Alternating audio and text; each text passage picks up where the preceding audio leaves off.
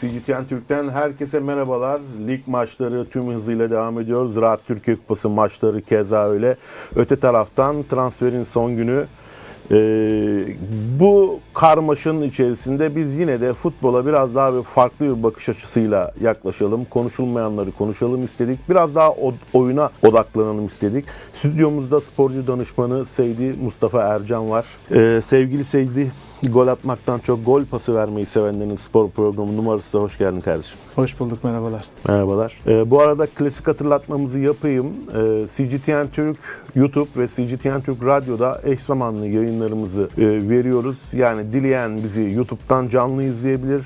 CGTN Türk kanalından dileyen de radyolarından bizi dinlemeye devam edebilir. Ee, eğer izin verirsen bugün az önce söylediğim gibi sonuçlardan azade bir program yapmak istiyorum ben Seydi. Tabii. Çünkü e, hemen hemen her kanalı, her mecrayı, her radyoyu spor anlamında birileri kurcaladığında bu söylediğimiz şeyler her yerde dinlenebiliyor. E, istemedikleri kadar içerik var, istemedikleri kadar yorumcu var, program var, programcı var. Haliyle e, bir de biz onlara kalabalık yapmayalım diyorum. Genel e, benim bakış açım da bu yönde. Özellikle Erkut Tekin'in numarasız programında bu şekilde yol alıyoruz yıllarca ve 15. sezonunda bizim programımız. E, dilimiz döndükçe daha çok oyunun ihtiyaçlarını, daha çok futbolun içini, sahanın içini konuşalım diyoruz. Ama bir taraftan da sen sahanın içine dışarıdan katkı sunan bir mesleği icra ediyorsun. E aslında birkaç işi birden yapıyorsun. E, genç bir sporcu danışmanısın. E, bunun ne demek olduğunu biraz kendini bize anlatarak başla istersen. E, hatta direkt kendini anlatarak başla. Tabii öncelikle teşekkür ediyorum. Hani mottonuz da çok kıymetli. Eksik olma. Teşekkür Ee, ederim. Kıymet verdiniz, davet ettiniz. Çok çok teşekkür ediyorum. Ben Seydi Mustafa Ercan. Sporcu danışmanıyım. Ee, Yani futbolcuların bir ailesi, aile bireyi gibiyim. Onların problemlerinde, kutlamalarında, mutlu günlerinde, acı günlerinde her zaman yanında olan birisiyim. Öncelikle onu söyleyeyim. İşimiz danışmanlık. Ee, Yani futbolcunun en yakınında olan kişiyiz aslında. Onların dediğim gibi kutlamalarında da acı günlerinde de İyi gününde kötü gününde değil mi? sporcu mentalitesini sağlayabilmek adına biz varız. Hı hı. Yani futbolcu saha içerisinde varsa biz de aslında onların saha dışındaki koluyuz. Doğru. Doğru. Yani onların idmanı bittiği zaman biz devreye gireriz. Onunla beraber biz de onun gibi aynı hayatı yaşarız işin açıkçası. Onun daha iyi bir hayat sun- e, sürdürmesi ve daha profesyonel bir yaşam kazanması için elimizden geleni yapan insanlarız. Aa, Türkiye'de bu tip çalışmaların geçmişi nasıl? Ee, yeni midir, eski midir? Dünyadaki örnekleriyle kıyaslarsak özellikle. Dünyada da örnekleri yeni açıkçası. Hı hı. Türkiye'de de yeni. Ee, yeni yeni markalar, yeni yeni ajanslar kuruluyor. Çok çok artsın inşallah. Hı hı. Hani herkes girsin aslında Tabii bu sektöre. Çünkü oyuncuların buna çok ihtiyacı var. Profesyonel bir şekilde yaptığınız zaman futbolcunun buna çok güzel bir katma değer kazandırıyorsunuz Hı hı, aslında. Dar bir sektör, yeni bir sektör. e, Çok fazla yok ama çok çok iyi çalışan yerler de var. Peki bir, bir de şimdi düşünenler vardır mutlaka. Ya danışmanlık e, bizim klasik anlamda e, çokça atarlandığımız, taşladığımız menajerlikle aynı şey midir yoksa daha da ötesi midir? Ya şimdi şöyle e, menajerlik kavramı maalesef dünyada da ülkemizde de çok e, artık çok taşlanmış Tabii. bir isim. Yıprandı değil mi? Evet, çok fazla yıprandı. E, Yani haklı tarafları vardır, haksız Muhakkak. tarafları vardır. Onu Muhakkak. tartışmıyorum ama yani danışmanlık biraz daha menajerin yapması gerekenlerin fazlasını yapan O insan. klasik anlamda al satçı e, esnaf muhabbetinin ötesine geçiriyorsun. ya tabii ki. gayrimenkul danışmanı değil de hem mimarı hem E, inşaat evet, evet. mühendisiyiz gibi diyebilirim. Doğru yani. doğru. Ya da işte şey deniyordu ya.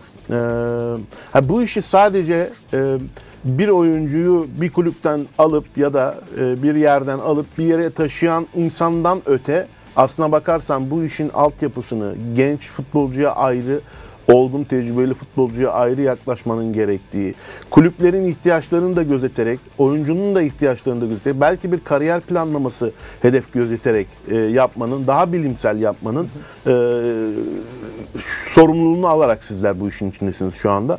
E, Türkiye'de de dediğin gibi yani bu iş e, çok eski değil bu bakış açısıyla yapıldığın takdirde değil mi? Ya şimdi zaten şöyle bir şey. Oyuncunun zaten kendi yeteneğiyle, becerisiyle zaten geldiği bir değeri var. Doğru. Ancak oyuncunun yetişemediği noktalar var. Bunlar medya alanı olur, sosyal medya alanı olur, farklı psikolojik danışmanlık hizmetleri olur vesaire. Şimdi bunları düşündüğümüz zaman biz burada devreye giriyoruz. Yani Demek istediğim şu, oyuncu kendini zaten pazarlayabilir. Hani az önce söylediğiniz menajer benzetmesi aslında belki menajeri olmadan da bir oyuncu bir yerlere Ki bazı gelebilir. oyuncular farklı yöntemlerle aileden Tabii yapıyorlar tabii bunu ailesi vesaire. dünyanın en büyük futbolcusu Tabii. Messi'nin menajeri babasıydı. Tabii yani zaten. Hani- o illa bir kurumsal bir yapıya da Evet. ihtiyaç ya, duymayabiliyor. menajere ihtiyaç da var işin aslı. Katılıyorum, katılıyorum. Hukuki katılıyorum. anlamda çünkü daha profesyoneller vesaire. Ancak hani bizim yaptığımız iş aslında menajerin yapması gereken şeyler. Oyuncu kendini zaten sahada pazarlıyor ama bu oyuncunun sahada gösteremediğini de göstermesi gerekebiliyor ya da gösterip anlatamadığı dertleri olabiliyor. Doğru, Hani bu futbol anlamında da özel hayat anlamında da hani her şeyle beraber yanındayız. Ee, sen de mutlaka biliyorsundur bu işi kulüplerde yapan bazı abiler, yani kulüp içerisinden ama bahsediyorum ben. Bazı abiler, bazı yöneticiler vardır. İşte Abdurrahim abi de Galatasaray'da yıllarca Abdurrahim Albayrak bu işin bu tarafıyla sanki ilgilen bir rehabilite merkezi gibi çalışan bir insan oldu Galatasaray'da. Futbolcu e, sorunu varsa gider evinde onunla kalır. Karnı açsa gider ona yemek götürür. Tatil istiyorsa ona bir yer ayarlar falan. Bu başka bir tarafını böyle e, küçümsemek adına asla söylemiyorum. E, ama hani e, alaylı bir yöntem. E, sorunları lokal çözmeye yarayan bir yöntem. E, Sergen Yalçın hiç unutmuyorum. Bazen e, bunlar da önemli derdi. Hatta bunlar bazen takım şampiyon bile yapabilir derdi. Dolayısıyla e, küçümsememek lazım. Kıymetli işler ama siz daha profesyonel olarak bakıyorsunuz ve sadece bir kulüple değil Türkiye'nin dört bir yanı hatta Avrupa'ya, dünyanın başka ülkelerine giden oyuncularınızı da takip ederek bu işi yapıyorsunuz. Evet yani şimdi söylediğiniz şey aslında çok kıymetli. Hani Abdurrahim Bey de çok kıymetli, o işi yapan öncekilere de çok kıymetli. Ancak şöyle bir şey var. Kulüp içerisindeki abi profili çok geçmişte kaldı. 90'larda ve 2000'lerde kaldı. Şimdi kulüp abisi aslında kulübün içerisinde artık hiçbir şey yapamaz. Neden?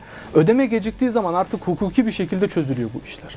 Hani yabancı oyuncu zaten o şekilde ilerliyor. Zaten kulüp abiliği işi aslında Tabii yaramıyor çok Türklere fazla. yönelik bir şey zaten. Hani Yerli oyuncular için. Ama onlar için de artık gerekli değil. Çünkü aslında onların kulüpte bir abiye değil, sözünü tutan yöneticiye ihtiyaçları var Doğrusu bu. aslında. Kurumsallık adına Ama doğrusu işte bu. bizim olduğumuz yerde biz onlarla abi kardeş gerçekten bir aile mantığıyla ilerliyoruz. Yani. Doğru. Ee, peki özellikle tercih ettiğin bir yaş grubu var mı bu işi yaparken ya da en rahat kimlerle çalışıyorsun yaş grubunda olarak soruyorum. Şimdi şöyle ilke e, işe ilk başladığım zaman Afrikalı futbolcu ağırlıklı olarak başladım ben. Ha yabancılar başladı. Evet yabancılarla başladım. Hani yabancı dilim vardı. Onlarla iletişimi çok seviyordum. Onların kültürüne biraz hani hakimiyetim vardı vesaire. Ancak şu var benim kendi prensip olarak çalıştığım aslında oyuncuların belli bir yaş aralığı yok. Ancak şu var. Futbolcu mantığını kavrayabilmiş bir oyuncu mu? Öncelikle ona bakıyoruz biz. Yani bir futbolcunun futbol kariyerini düşündüğü zaman sadece ailesine bakmakla yükümlü olduğunu düşünmemesi gerekiyor. Yani bizim çalıştığımız futbolcuların Doğru. çoğu futbolu bilim olarak bakan insanlar. Ve bu bilim olarak baktıkları zaman kendi kariyerlerini korumak, kendi sağlıklarını korumak bizim de onlara yardımcı olmamızın önünü açıyor. Aslında biraz daha bilinçli olmaları hem kendi hayatlarını da kolaylaştıracak. Tabii ki de. Çok önemli. Ee, tekrar devam edeyim. Gençler mi bu işte daha kolaylık sağlıyor sana yoksa e, artık futbolda belli bir tecrübeye erişmiş oyuncularla çalışmak mı daha kolay oluyor senin için? Dediğim gibi hani oyuncunun kendi mentalitesi O- burada çok önemli. Her yaşta hangi yaş olursa olsun o mentalite lazım. Evet ama öncelikle. bizde şöyle bir şey var. Oyuncu gençse onun kariyer yolculuğunda belli başlı adımları öğreterek ilerlemesini sağlıyoruz. Yani bir oyuncuyu büyük bir takım isteyebilir. Çok gitmek de isteyebilir ama orada oynayacak mı? O şehre adaptasyonu var mı? Çocuğun geçmişinde öyle bir şehirde yaşamışlığı var mı mesela? Hani bunların hepsini biz kendimiz e, doldurup dosyanın da altını doldurmamız gerekiyor. O yüzden genç oyuncuya genç oyuncu mentalitesiyle, Hmm. orta yaş oyuncuya aynı Herkese şekilde ihtiyacına göre. artık e, kariyerinin sonlarına gelmiş oyuncuya da emeklilik planları kurarak aslında ilerliyoruz. Yani futbol bittiği zaman oyuncu boşa düşmesin. Hani çünkü çok şeydir. Meşhurdur yani bir futbolcu futbolu bıraktığı zaman emekliliğinde birden boşluğa düşer. Doğru. Çünkü o şanı Çok genç yaşta biter. hatta 30'lu yaşların Tabii. ortalarında e, bir anda e, emekli moduna girer. Ama aslına bakarsan e, bir de sosyolojik şey yani işin sosyoekonomik tarafı da vardır. Sigortası hiç yatırılmamış olabilir biliyorsun. Özellikle her hele Süper Lig seviyesinde olmayıp da alt liglerde mücadele eden e, futbolcu arkadaşlarımız için e, bir gelecek planlaması yapmamışsa eğer, onu doğru asiste etmemişse birileri, e, sizler gibi bir ekiple çalışmamışsa e, o, o şaşalı hayatın sonu bir anda acayip bir boşlukta olabiliyor değil mi? Evet zaten şöyle e, baktığımızda Emre Belözoğlu'nun Atletico Madrid'e gittiği yaşta Ya. futbolu bırakan milli futbolcularımız var. Tabii. Tabii. Yani burada Ama e, bugün aileler çocuğunun elinden tutup kapıp e, bir altyapıya yazdırmak için uğraşıyor. Ayakkabıyı aman eskitsin diye uğraşıyor. Şimdi bu aileler bir taraftan ilgili olması benim hoşuma gidiyor. Ama öbür taraftan da e, öyle örneklerle karşılaşıyoruz ki aileler bir gele- gencin geleceğini de karartabiliyor. Yani bu işin ke- merkezine kendileri kendilerini koyarak. Senin bu noktada ailelere tavsiyen ne olacak? Yani ailelerin önce şunu bilmesi lazım ki aslında çocukları genç de olsa, orta yaş, yaşlı sınıfta olsa bunlar sporcu. Yani vücut bir süre sonrası bu yükü kaldırmayabilir. Daha önce yaptığı yetenekleri şimdi sergileyemeyebilir. Bunları öncelikle bilmesi lazım. Aile her zaman çocuğunu yükselmesini ister ama çocuğunun e, yani alçaldığı dönemlerde olacak, stabil geçeceği günlerde olacak. Bunların hepsinin ailenin hazır olması lazım. Ama işte özellikle Türkiye'deki mantıkta oyuncunun ailesi her zaman yükseleceğini zanneder. Ya da öyle bir herkesin- beklentiye girer. Öyle bir Bir beklentiye de de gerek herkesin yok. çocuğu Messi maşallah Evet. yani öyledir Ee, şey yapmaz Ee, bir önceki hoca onu hiç anlamamıştır vesaire deyip gelir değil mi? Evet. Ee, yani evet evlat e, mutlaka kıymetli ama e, rasyonel olmak lazım ve bu işi doğru yapan insanlara da teslim etmek lazım. En azından kendi çocuğunun geleceğini çok düşünüyorsan bence böyle yaklaşmak hem çocuk için hem genel için daha doğru olacaktır diye düşünüyorum. Yani her aile çocuğunun çok daha büyük kulüplere gitmesini, çok daha iyi kariyerin olmasını ister. Ancak oraya gittiği zaman daha perişan günler yaşayan futbolcular da var maalesef. Onun hazırlığı da başka İşte- bir şey. İşte orada doğru bir kariyer planlaması olmadığı zaman mutsuz bir marka oyuncu olabilir. Ama bugün küçük kulüplerde yani küçük diye adlandıracağımız kulüplerde diğerlerine nazaran Evet. Daha popüler mutlu değil. olup daha güzel paralar kazanabilen oyuncular da var. Evet biraz da evet insanın kendini bilmesi Kesinlikle. e, ve hedeflerini o, o doğrultuda yapması gerekiyor. Yani e, herkes şu takımda oynamak zorunda değil ama herkes yeteneğine göre doğru takımda oynadığı zaman hem ekonomik e, anlamda kendini mutlu edecektir büyük ihtimalle hem de kariyeri boyunca da mutlu yaşamaya e, devam edecektir. Bence önemli. Gelelim e, şu menajerlik işine çünkü e, en çok gelen sorular bizde genelde o oluyor. E, uzun yıllar kulüpler bizim e, medyada şöyle anlatılır. Kulüpler menajerlerin ağına düşüyor. E, menajerler kulüpleri vampir gibi emiyor. Paralarını e, değmeyecek oyuncuları 3 liralık oyuncuyu 5 liraya satıyor. 10 liralık oyuncuyu 100 liraya satıyor. E, hatta aklına giriyor oyuncuyu aklını çeliyor bedavaya götürüyor gibi. E, böyle bir kitle var. Öbür taraftan bir de şöyle bir şey var. E, yok abi e, oyuncu iyi geldiğinde, iyi çıktığında yönetici çok iyi oyuncu buluyor. Müthiş işte Erden Tümur harika transferler yaptı. Transfer sihirbazı vesaire. Ama oyuncu kötü çıktığında menajerler yine kötü kötü futbolcuları geldi kulübe bıraktı gitti oluyor. Bu işin doğrusu ne? Bir menajer e, gözüyle anlatırsan bu işin doğrusu ne? Şimdi şöyle dediğim gibi daha önce de yani menajerlik ismi dünyada da ülkemizde de maalesef kirlenmiş bir isim. Ama ve lakin hani şu da var. Bugün şurada bir araba olsun ve arabanın içerisinde de işte ülkemizin yıldız futbolcularından örnek veriyorum Edin Dzeko olsun. Ama öbür sokakta da yanan bir araba görüldüğü zaman insanlar o markayı değil o yanan arabaya koştururlar. Çünkü o ilgi çeker. Kötü olan her zaman ilgi çeker. Yani burada da menajerler aslında biraz e, topu taca atmada kullanılan bir isim oldu yöneticiler için. Yönetici kendi başarısızlığını da atabilir. Gerçekten menajer kötü oyuncu da getirmiş olabilir. Tabii. Hani bunun e, çok fazla parametresi var. Olabilir. Ya bu parametreler içerisinde de sadece menajerler böyle demek de doğru değil. Böyle değiller demek de doğru değil. ama. E, evet ya her meslekte dediğin gibi iyiler kötüler elbette olacaktır ama ben şunu anlamıyorum. Ee, bir sürü e, kulüp kötü transferler yapıyor doğru. Beklen yani performansın çok altında kalan oyuncularla şöhretli ya da şöhretsiz. E, tanık alıyoruz buna. Ama e, kimsenin boğazını sıkmıyor herhalde menajerler. Yani illa bunu alacaksın diye bir şey de dayatmıyor. E, eğer bir kulübün yöneticisi futbolu bilmiyorsa, cebindeki paradan da hesabında da e, haberi yoksa, kasadaki paranın ne kadar olduğunu, e, profesyonel çalışanları oyuncu araması, taraması, geçmişini iyi yapamıyorsa, e, bütün suçun menajere yıkla- yıkmak da yani e, insanların aklıyla dalga geçmek gibi geliyor bana. Evet. Yani e, o kontratın menajer kafasına silah dayatarak kulüplere imzalatmıyor diye düşünüyorum. Evet zaten özellikle marka değeri yüksek, dünya yıldızı dediğimiz oyuncuları zaten menajersiz getiremez. Hani aynı şekilde yetenekli Wonderkid diyeceğimiz no name isimsiz futbolcuları da yine onlarsız getiremezsin Doğru. işin aslına baktığında. Doğru. Hani oradaki dediğim gibi yani birçok parametresi var. Doğru kişi burada önemli. Yönetici doğru mu? Menajer doğru mu? Oyuncu doğru mu? Ve bunu oynatacak teknik ekip doğru mu? Peki yine bu konuya döneceğim ama araya aklıma başka bir şey bir soru geldi. Onu sorarak devam edeyim. Ee, bir de bu işlerin yasal mevzuat kısmı var. Hani bu işin hem hukuki tarafı var hem kurumlar arası ilişkiler var. Yani işte e, lisanslar veriliyor, izinler alınıyor, e, temsilcilikler alınıyor. E, boşluk var mı bu konuyla ilgili? Yani şöyle e, Yani elini kolunu sallayan bu işi yapabilir mi ya da öyle söyleyeyim. Ya amiyane şöyle biz- tabirle. Şimdi uzun yıllardır bu işin içerisindeyiz. O yüzden hani bir cümle kurarken de aslında bir altı dolu bir şekilde Mutlaka. konuşuyoruz. Mutlaka. E şimdi şöyle bir şey var dediğiniz gibi hani orada açıklıklar var mı? Mutlaka vardır. Yani çünkü bir oyuncu transfer etmek ya da bir oyuncunun menajerliğini, danışmanlığını yapmak göründüğü kadar kolay bir şey değil. Çünkü hani insanlar şunu biliyor. Bir futbolcuyu menajeri bir kulübe getirdi. Ama Hı hı. işin aslına baktığınızda o kulüp birden fazla menajere yetki vermiş olabiliyor o oyuncu için. Menajer başkalarını araya koyabiliyor. Araya koyduğu kişi arkadan dolanıp iptal diye gösterip İptal başka türlü kendi işini halledebiliyor. Yani çok fazla bunun çeşidi var. Dediğiniz gibi boşluklar da var. E, Dolu çalışan yerler de var. Hem menajerlik şirketi Hı hı. anlamında hem kulüpler Hı hı. anlamında. Hı Çok altı dolu bir şekilde ilerleyen kulüpler de var. Yani ucu açık açıkçası yani. Yani olumlusu da var, olumsuzu evet, da var. evet. Burada şuraya gelmek istiyorum aslında. E, Eminim tahmin ettin sen de.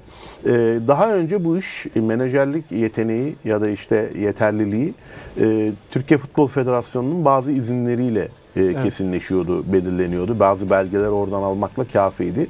Ama artık bu iş e, tıpkı teknik direktörlerin pro lisansı gibi vesairesi gibi e, bir noktadan ve UEFA ya da FIFA tarafından belirleniyor. Evet. E, hal böyle olunca şartlar zorlaşıyor ama aslında. Yani nitelik e, gerekçe ihtiyaçları yükseliyor. Daha nitelikli olmak, donanımlı olmak zorunda oluyorsun ve liyakat denilen şey hani hep şikayetçiyiz ya ülkede liyakatsizlikten dolayı. Futbolun da böyle bir tarafı var maalesef. Ee, ve liyakat tarafı yükseliyor. Bildiğim kadarıyla artık Türkiye Futbol Federasyonu'nun değil de FIFA'nın bir takım izinleriyle bu işin daha resmi hale geldiği, daha yetkilerin alındığı gerçeği var. Biraz da o tarafını anlatırsan. Evet, şimdi daha öncesinde dediğiniz gibi Türkiye Futbol Federasyonu bir menajerlik lisans programı yayınlıyordu. Orada daha öncesinde işte bir başvuru ücreti vardı. Onu yatırıyordunuz, sonrasında sınava giriyordunuz. O sınavın sonucuna göre menajerlik lisans hak edişiniz oluyordu. Şimdi FIFA Uzun yıllar hep böyle devam etti. Evet bu. yıllardır böyleydi ama FIFA bir yerde buna dur dedi. Ama bunu da sadece Türkiye Futbol Federasyonu'na özel yapmadı, Yapmadı. bunu. Bu Norveç'te de bu Tabii, geçerli. tabii. Diğer ülkelerde de geçerli. FIFA dedi ki bu tek bir merkezden, onu da bizim yapacağımız bir merkezden olmalı. Ve artık Türkiye Futbol önceden şöyleydi. Bir menajer sadece Türkiye Futbol Federasyonu menajeriydi. Ancak Hmm. şimdi FIFA'nın yapmasıyla beraber bir menajer uluslararası menajer Global bir şey oluyor. hak edişi alıyor eline. Hı. Norveç'te de çok rahat bir şekilde yapabiliyor. İngiltere'de de çok rahat bir şekilde E yapabiliyor. tabi yani vesaire. futbol artık e, globalleştikçe, e, sınırlar dışına taştıkça menajerlik niye menajerlik niye taşmasın değil mi? Evet. Doğrusu da bence o. Ama e, yanılıyorsam beni ne olur düzelt.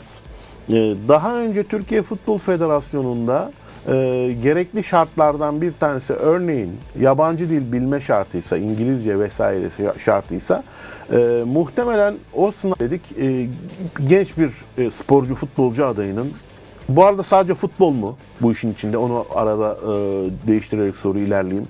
Yani e, danışmanlık sadece futbol branşı disiplini için mi geçerli? Yoksa e, siz aynı zamanda başka disiplinlerden, başka branşlardan sporcularla da e, çalışmaya devam ediyor musunuz? Biz futbola gönül vermiş kişi olduğumuz için sadece futbolcu Evet. danışmanlığı yapıyoruz. Ancak danışmanlık yapan e, markaların tabi voleybolcularla, Başka branşlarda devam, aynı çalışanları şekilde. da var.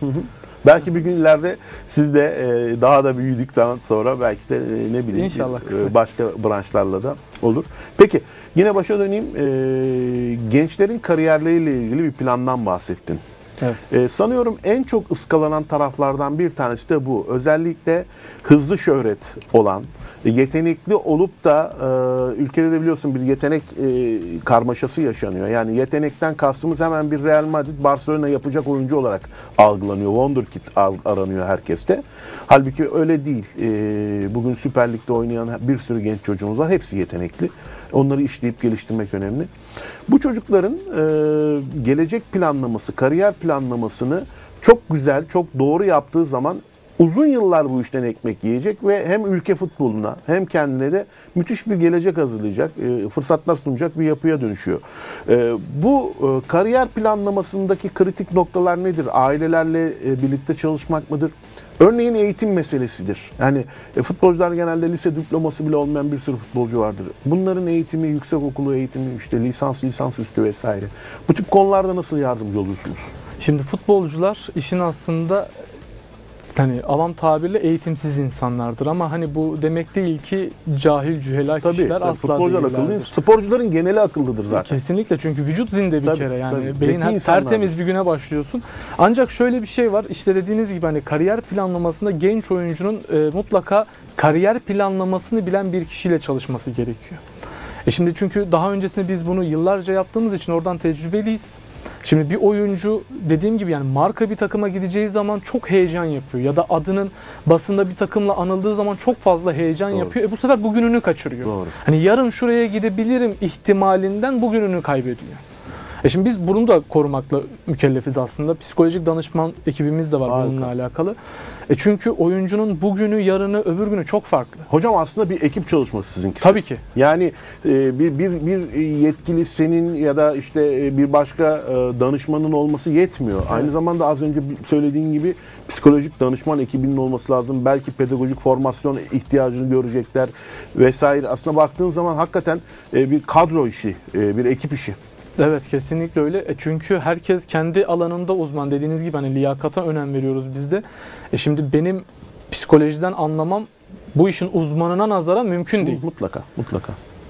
Dolayısıyla Evet. e, bu şekilde eğitim işiyle ilgili e, bir şeyiniz var mı? Yani çocukların eğitim genelde yarım kalıyor da spor yapan çocuklar. E şimdi şöyle oyuncunun e, hani i- i- yabancı dilde şöyle bir şey vardır. Bir yabancı dil kursuna da gidebilirsiniz. Ama daha pratik, hızlandırılmış dil kursu dedikleri mesleki dil kursuna da gidebilirsiniz. Doğru, Şimdi oyuncuların işin aslında bilmesi gereken, örnek veriyorum yabancı dilse konu, mesleki dili bilmeleri çok önemli. E, futbol zaten evrensel dil. Hani Türk, Türkçe'de kullandığımız futbol terimleri genelde zaten yabancılardan alınma Doğru. kelimeler. E, o yüzden pratik bir şekilde İngilizce eğitimine çok fazla önem veriyoruz. Yani bir futbolcunun 17-18 yaşına kadarki ilk programımız bizim 18. yaş gününü kutlarken İngilizce kutlamak. Hmm. Bunu bir kere bilmesi lazım çünkü bir oyuncunun ama yetmiyor. Yetmiyor. E çünkü bunun e, takım içinde Afrikalı futbolcu ekibi olan takımlar var. E onlarla uzaklaşıyorlar. Onlar Fransızca konuşuyor. Bunlar Tabii. zorlanıyorlar vesaire. Hemen orada olabilecek ikinci diller, yan diller vesaire devreye giriyor. Mümkün mertebe önceliği yine Fransızcadan kullanıyoruz o konuda. E bunun dışında futbolcular sadece sahada değiller. Maç sonu röportajları var, özel röportajları var, basın açıklamaları var. Yeri geliyor bir yerde yakalanıp mikrofon uzatılıyor. E şimdi burada da oyuncunun bir kere konuşmayı çok iyi çözmesi lazım. Türkçeyi çok iyi bilmesi lazım. Türkçeyi çok da iyi kullanması lazım. O yüzden hani lisana da önem veriyoruz. Kendi dil becerisine, cümle kurma yeteneğine çok fazla önem veriyoruz. Bu kişisel gelişimlere çok fazla önem veriyoruz. Önemli. Ve bununla alakalı da e, hepsine mümkün mertebe kitap okuyabilecekleri bir zaman ve mümkün mertebe kendi işleriyle de alakalı, kendi psikolojileriyle de alakalı mutlaka bir kitap tavsiyesini vesaire. Önemli, önemli. Yani e, kendine yatırım yapan çocukların da gelişiminin daha farklı olacağını düşünüyorum ben de. E, aklıma şey takıldı. Mesela Arda Güler e, genç bir kardeşimiz. E, liseyi bitirdim emin değilim. Bitirmiş olabilir. E, ama e, mesela muadillerine baktığınız zaman eğer e, bir Brezilya'da, Güney Amerika'dan gelmiyorsa, işte Afrika e, kıtasından gelmiyorsa e, Avrupalı genç oyuncuların çoğu e, üniversiteye de bir şekilde devam ediyor. Ee, Türkiye'de ise böyle bir şey yok. Arda'nın mesela bu saatten sonra tekrardan e, yurt dışında yaşarken bir üniversite hedefi olabilir mi? Orada mesela Real Madrid gibi büyük kulüpler bu tip şeyleri düşünürler mi? Yani mutlaka düşünürler. Ee, şöyle söyleyeyim Arda Güler çok kıymetli bir futbolcu. Yani gideceği yol da çok fazla kıymetli. Kesinlikle. Arda'nın bu arada kendi çalıştığı ekibi de hem management anlamında hem kariyer planlamasında çok değerli isimlerle çalışıyorlar Arda. Ancak şöyle bir şey var. Ben örnek veriyorum bu yaz bir kamp sürecindeyken Ajax'lı bir 16 yaşında bir çocukla tanışmıştım. Kendisiyle konuşmadaki sohbetim sadece şuydu. Yani öyle bir şey anlat ki ben ülkemizde futbolun nerelerde geri kaldığını öğreneyim minvalinde sohbet ettim. Bana Ajax'ın kendi bünyesinde lise üniversitesi olduğunu söylemişti. Ben çok şaşırmıştım yani böyle bir şeye. Ya böyle bir şeyin varlığından bile bizim haberimiz yok yani açıkçası ama işte dediğiniz gibi hani Avrupa'da ya da büyük kulüpler bu sadece Real Madrid, Barcelona olmak zorunda değil. Oyuncu yetiştiren marka kulüpler Ajax gibi, PSV gibi. Onların da böyle çalışmalar olduğunu görünce e, aslında bunları yapmamız gerektiğini Ne kadar evet görüyorum. ya aslında örnekler var. Yani yeniden bir şey keşfetmeye gerek yok. İyi yapanlardan bile alabilsek, doğruları e, taşıyabilsek bile ne kadar hızlı kendi çocuklarımıza faydalı olabileceğimizi hem de ülke futboluna faydalı olabileceğimiz aslında ortaya çıkıyor. Keşke senin şu yaptığını, şu sorduğunu bu ülkenin federasyonundan da, bu ülkenin milli eğitiminden de birileri sorsa da ya böyle bir şey varmış desek. Neyse bizim kanalımızda belki duyarlar da e, bu noktada bir farklı bir ışık e, kıvılcım almış, çakmış oluruz. E, bir de e, önemli bir şey son zamanlarda e, başarılı bazı futbolcuların, genç oyuncuların performans antrenörleriyle yani takımdaki antrenörlerin dışında performans özel e, personal trainerlarla çalıştıkları ve bunun da oyunlarına, fiziki gelişimlerine, mental gelişimlerine dahi faydalı olduğunu görüyoruz. Örneğin Sasha Boy bunlardan bir tanesi olarak hep söylenir. Hatta Sasha Boy'un hocası antrenörüne Barış Alper Yılmaz'ın bir şekilde ikna edip yalvar yakar hatta olup e, kendisiyle de çalışmaya e, ikna ettiğini ve son dönemdeki o çıkışının da gerekçelerinden bir tanesinin bu olduğu söylenir. Çok çalışkan bir oyuncu zaten. İdman sonrasında ekstra çalışmalara dikkat eden bir oyuncu. Şimdi e, kez aynı yine Galatasaray'dan e, Eyüp Aydın'ın böyle bir çalışma içerisinde olduğunu okuyoruz, duyuyoruz.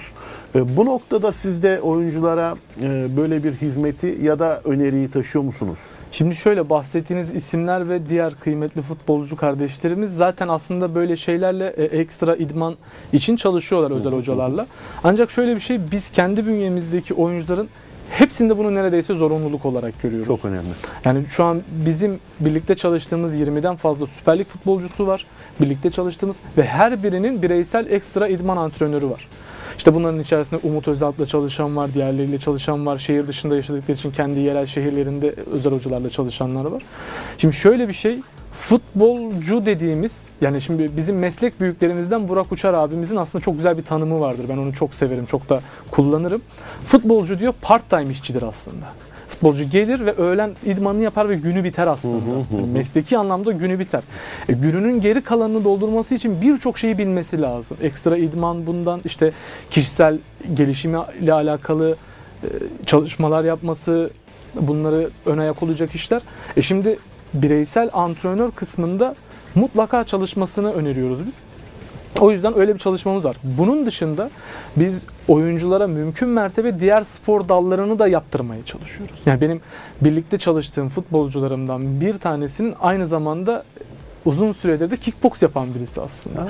Ve biz kickboksun Başka bir futbola çok fazla faydası olacağını öngörerek Peki başladık. sakatlık sorunu yaşamaz mı böyle bir şeyde bilmediğim için? Bana şimdi bir- Aks- biraz yani darbeye dayalı bir oyun olduğunu biliyorum kickboksun Ama, ama, aksine dengeyi çok daha yükselten bir spor kickbox. Şimdi benim oyuncum da kadro dışı kaldığı dönemde şimdi bizim psikolojik e, danışmanlık hizmetlerimizden biri de aslında o. Onu da bu arada hani söylemiş olayım. E şimdi biz süreç yönetimi yapıyoruz. Kriz yönetimi yapıyoruz. E, oyuncu kadro dışı kalıyor. Mental anlamda yerin dibine giriyor oyuncu. Bunu tekrar ayağa kalkındırmak için çok fazla şey yapmamız gerekiyor. Doğru. Bunlardan biri de ekstra farklı bir spor dalı. E şimdi kickbox çok büyük bir denge sporu aynı zamanda. Hani darbeye dayalı diyoruz ama darbe yapman için dengeyi sağlaman lazım. doğru. Bir de futbolcuyu denge ayakta tutar. yanılıyorsam ne olur e, düzelt şey e, kickboksu illa bir rakiple yapmak zorunda değilsin. Tabii. Aynı zamanda bireysel olarak da e, rakip yokmuş yokken de rakip varmış gibi yapabiliyorsun diye Evet, biliyorum. bu arada e, bahsettiğim Ajax'taki genç oyuncunun da Ajax'ın kendi tesisinde yine kickbox alanları vardı futbolcular. Hani o yüzden onu rahatlıkla söyleyebilirim. Doğru, Sakatlanma riski olarak görmüyor kimse bunu. Hani biz ilk başta öyle Ya görebiliriz tabii ama işte denge ben, sporudur. ben, ben, ben ilk önce öyle anladım ama işte biraz meseleye uzak olan her insan gibi ben de düştüm bu şeye. Ee, ama ne kadar önemli olduğunu şimdi daha iyi anlıyorum. Biz bu mantığa şöyle eriştik bir de aynı zamanda.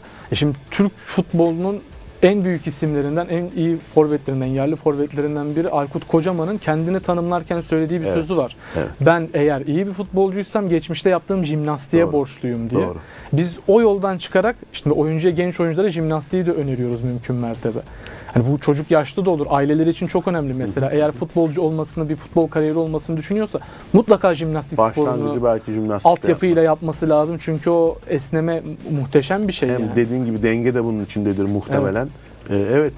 yani e, bir sporcunun e, bir başka sporla e, ilgilenip e, kas hafızasını değiştirmesi, güçlendirmesi, dengesini yükseltmesi, e, esnekliği sağlaması falan tabii çok büyük kaygı, e, şeydir, kazançtır. E, Bunu da sizin söylemeniz ayrıca beni mutlu etti. Çünkü e, hakikaten e, şöyle bir algı var.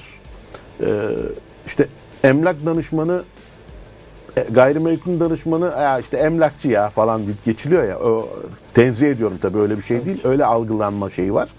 E şimdi sporcu danışmanı da ya menajer işte ya falan değil. Hayır. Yani aslına baktığın zaman e, bugün bugün e, bizim klasik anlamda e, sözü geçen menajerlik sisteminin çok ötesindesiniz. Evet. E, ihtiyaç olan bir noktadasınız. Çünkü e, işi sadece bir tüccar gibi görmüyorsunuz. Bir esnaf modundan çıkıp tamamen bilimsel donelerle, verilerle e, uzun vadeli hem kulüplerin hem oyuncuların kazanacağı bir biçime sokmuşsunuz ki işin içinde psikolojik danışmanlık var, e, pedagojik formasyonlar var, ekstra e, ikinci branşlar, dil öğrenimi, eğitimle ilgili tarafları falan var. E, gerçekten önemli. E, bu konuların biraz daha ötesine çıkayım ama sizin de mutlaka çok için içinde olduğunuzu biliyorum. Scouting. Evet. E, Türkiye'de çok konuşulan konulardan bir tanesi de scouting ve scouting e, şöyle anlaşılır. Bir scout ne yapar? Scout işte gider böyle kimsenin göremediği zehir gibi bir çocuğu alır, ucuza da getirir. Ondan sonra 2-3 sene sonra Saşa Boya gibi biri alırsın, 30'a satarsın kardeşim. İşte scout'un dibi bu adamdır diye bir algı var. E, Seydi scout nedir, kimdir? Ya şimdi Sen şöyle e, gerçekten çok yanlış bilinen bir şey. Bizde scouting dediğimiz zaman ya da scout transfer dediğimiz zaman sanki bir yetenek yarışmasında birini arıyormuş hissiyatı barındırıyor. Asla öyle olmaması gerekiyor. Scout çalıştığı takımın tam olarak aradığı özelliklerdeki oyuncuyu bulmasıdır aynı zamanda. İhtiyaç neyse yani. E tabi. Yani o kulübün aradığı yerli üçüncü forvet.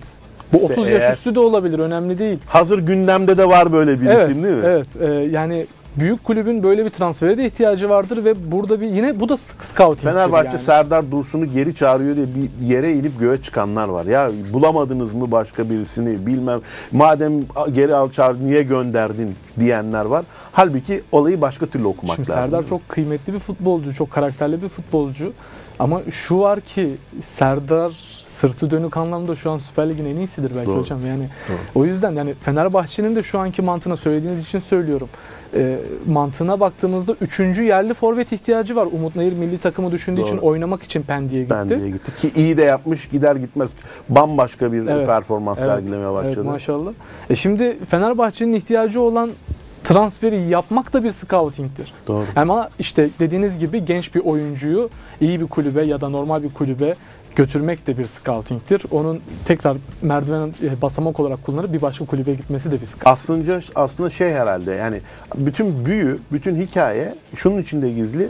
E, Kulübün ihtiyacı neyse ona uygun doğru oyuncuyu bulmak scouting'tir. Evet o da scouting'in Ama tabii biridir. tabii kıymetli olan tarafı belki şey oluyor.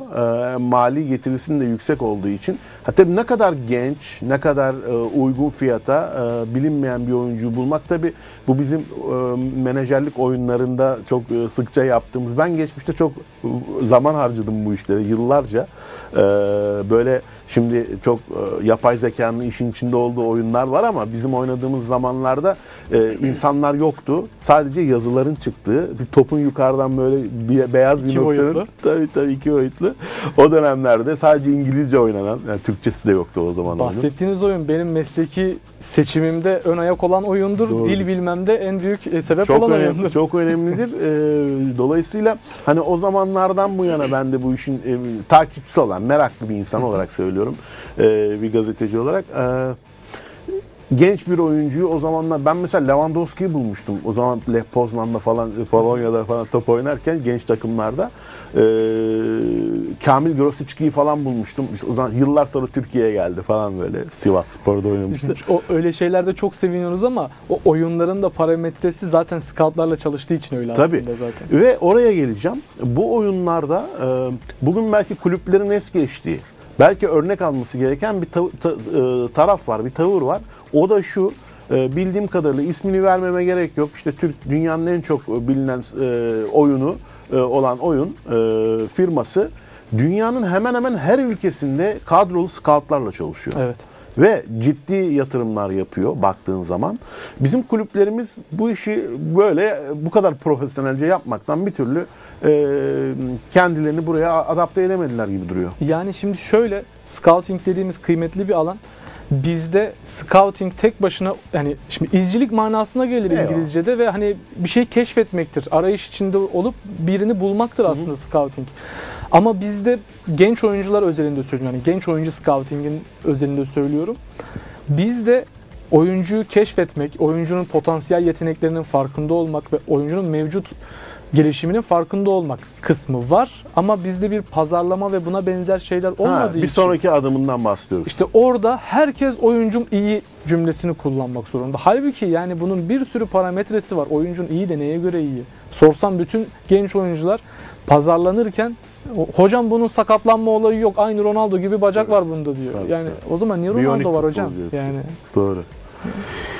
Peki, e, sevgili Andaç Akman'ın bir sorusu var. Onu da atlamayayım. E, der ki Andaç, takımlarımızın kurduğu scout departmanlarının kuruluş yapısı ve işleyişine dair en önemli eksiklikler size göre nelerdir? Yani Türkiye'de bu işi yapan takımlar var. Uzun yıllardır mesela ben Galatasaray'da e, Emre ile Emre Utkucan e, vasıtasıyla e, uzun yıllardır çalışan bir ekip olduğunu biliyorum. E, güzel işler de yaptılar. E, zaman zaman e, farklı isimlerle işte mesela Marcao transferi de bu isimlerden bir tanesiydi işte.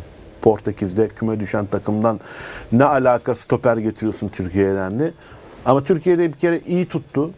Ee, Victor Nelson'la beraber iyi tuttu.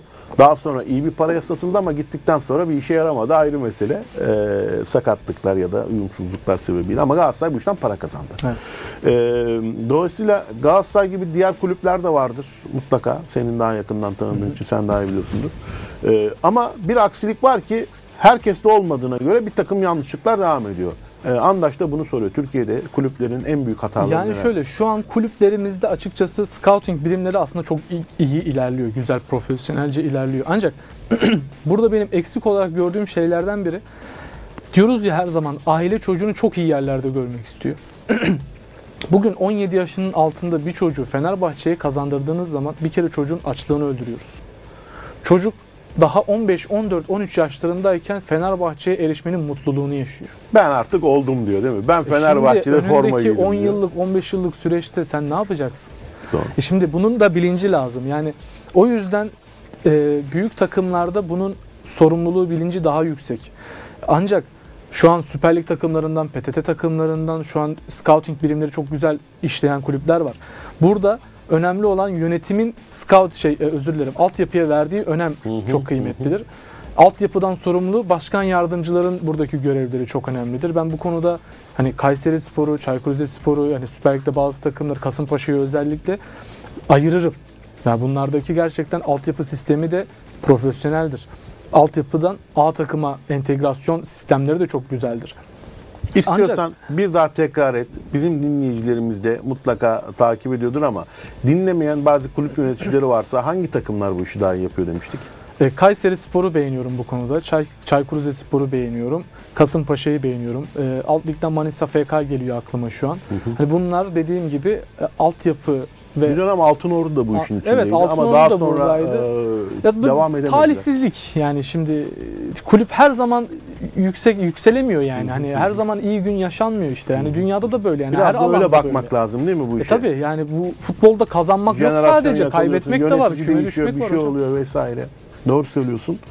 Ee, peki Türkiye'de e, deminki sorunun bir devamı benzeri olacak ama e, scouting'i e, hakkını vererek yapan bu iki üç kulübü saydık ama Hı hı. e, bu kadar çok Çok daha fazlası var ben Muhtem- saydım muhtemelen öyledir ama, hani ama aklıma Bu kadar söyleyeyim. çok işte kış transfer döneminin de ayın 9'u e, bugün son günü.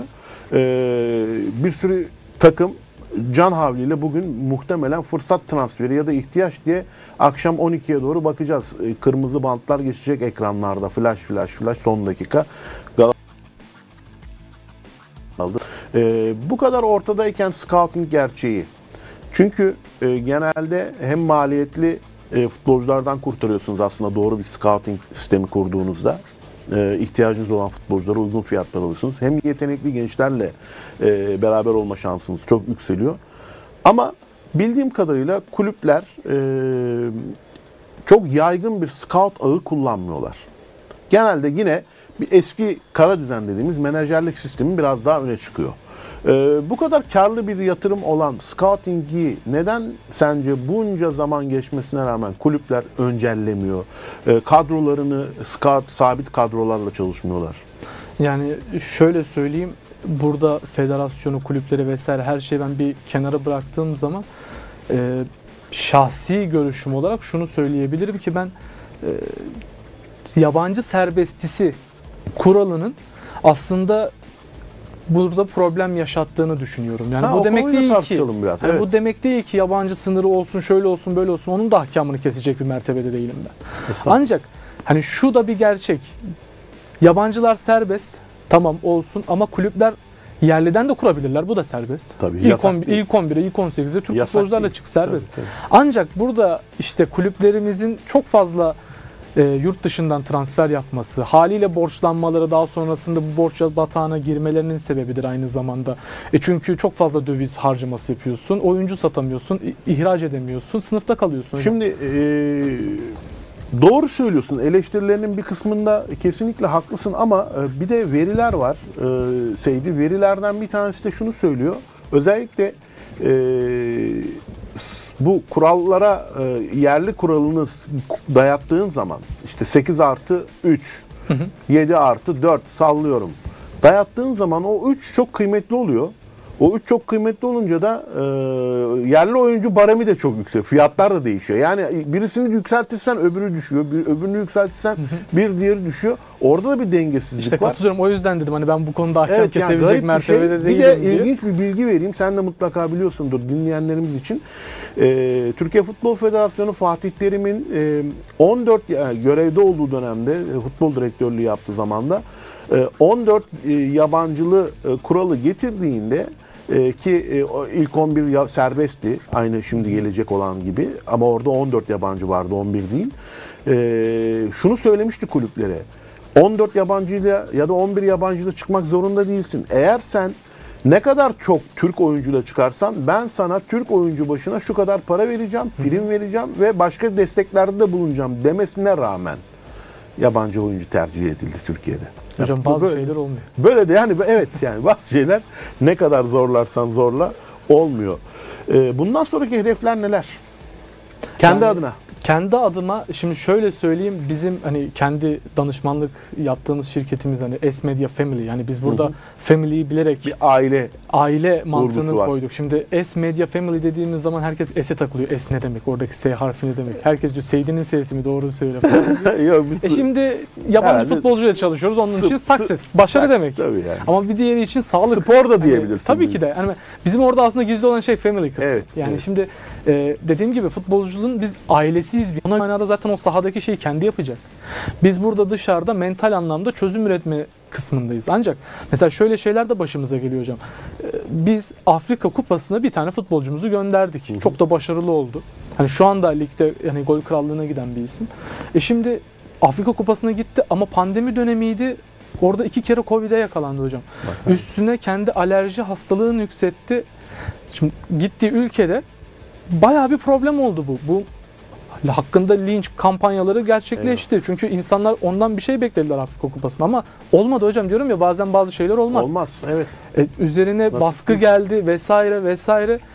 Ben Türkiye'de normalde futbolcuların Türkiye'deki işte PR alanını, iletişim alanını yönetirken ben birdenbire Afrika'da bir ülkenin Bir anda iç dinamiğine hakim Evet, olmak zorunda evet. kaldım ve onu da çözdük ne Allah'a şükür. mutlu, ne mutlu, ne mutlu. Tebrik ediyorum. Ee, sevgili Seydi, e, ekleyeceğim başka bir şey var mı? E, programın bir çırpıda sonuna geldik çünkü. Evet yani süre nasıl geçti ben farkında değilim. E, çok yani kıymet verdiniz, davet ettiniz. Çok da kıymetli bir sohbetti. Çok teşekkür Te- ederim. Ben teşekkür ederim. Ee, bundan sonra da başarılar diliyorum ama yine zaman zaman seni burada ağırlamayı çok isteriz. Çok teşekkür Peki. ederim. Memnuniyetle. Sevgili CGTN Türk izleyicileri ve dinleyicileri bugün konuğumuz Seydi Mustafa Ercan'dı, sporcu danışmanı. Ee, sizlere önümüzdeki hafta görüşene kadar iyi hafta sonları diliyorum. Hoşçakalın.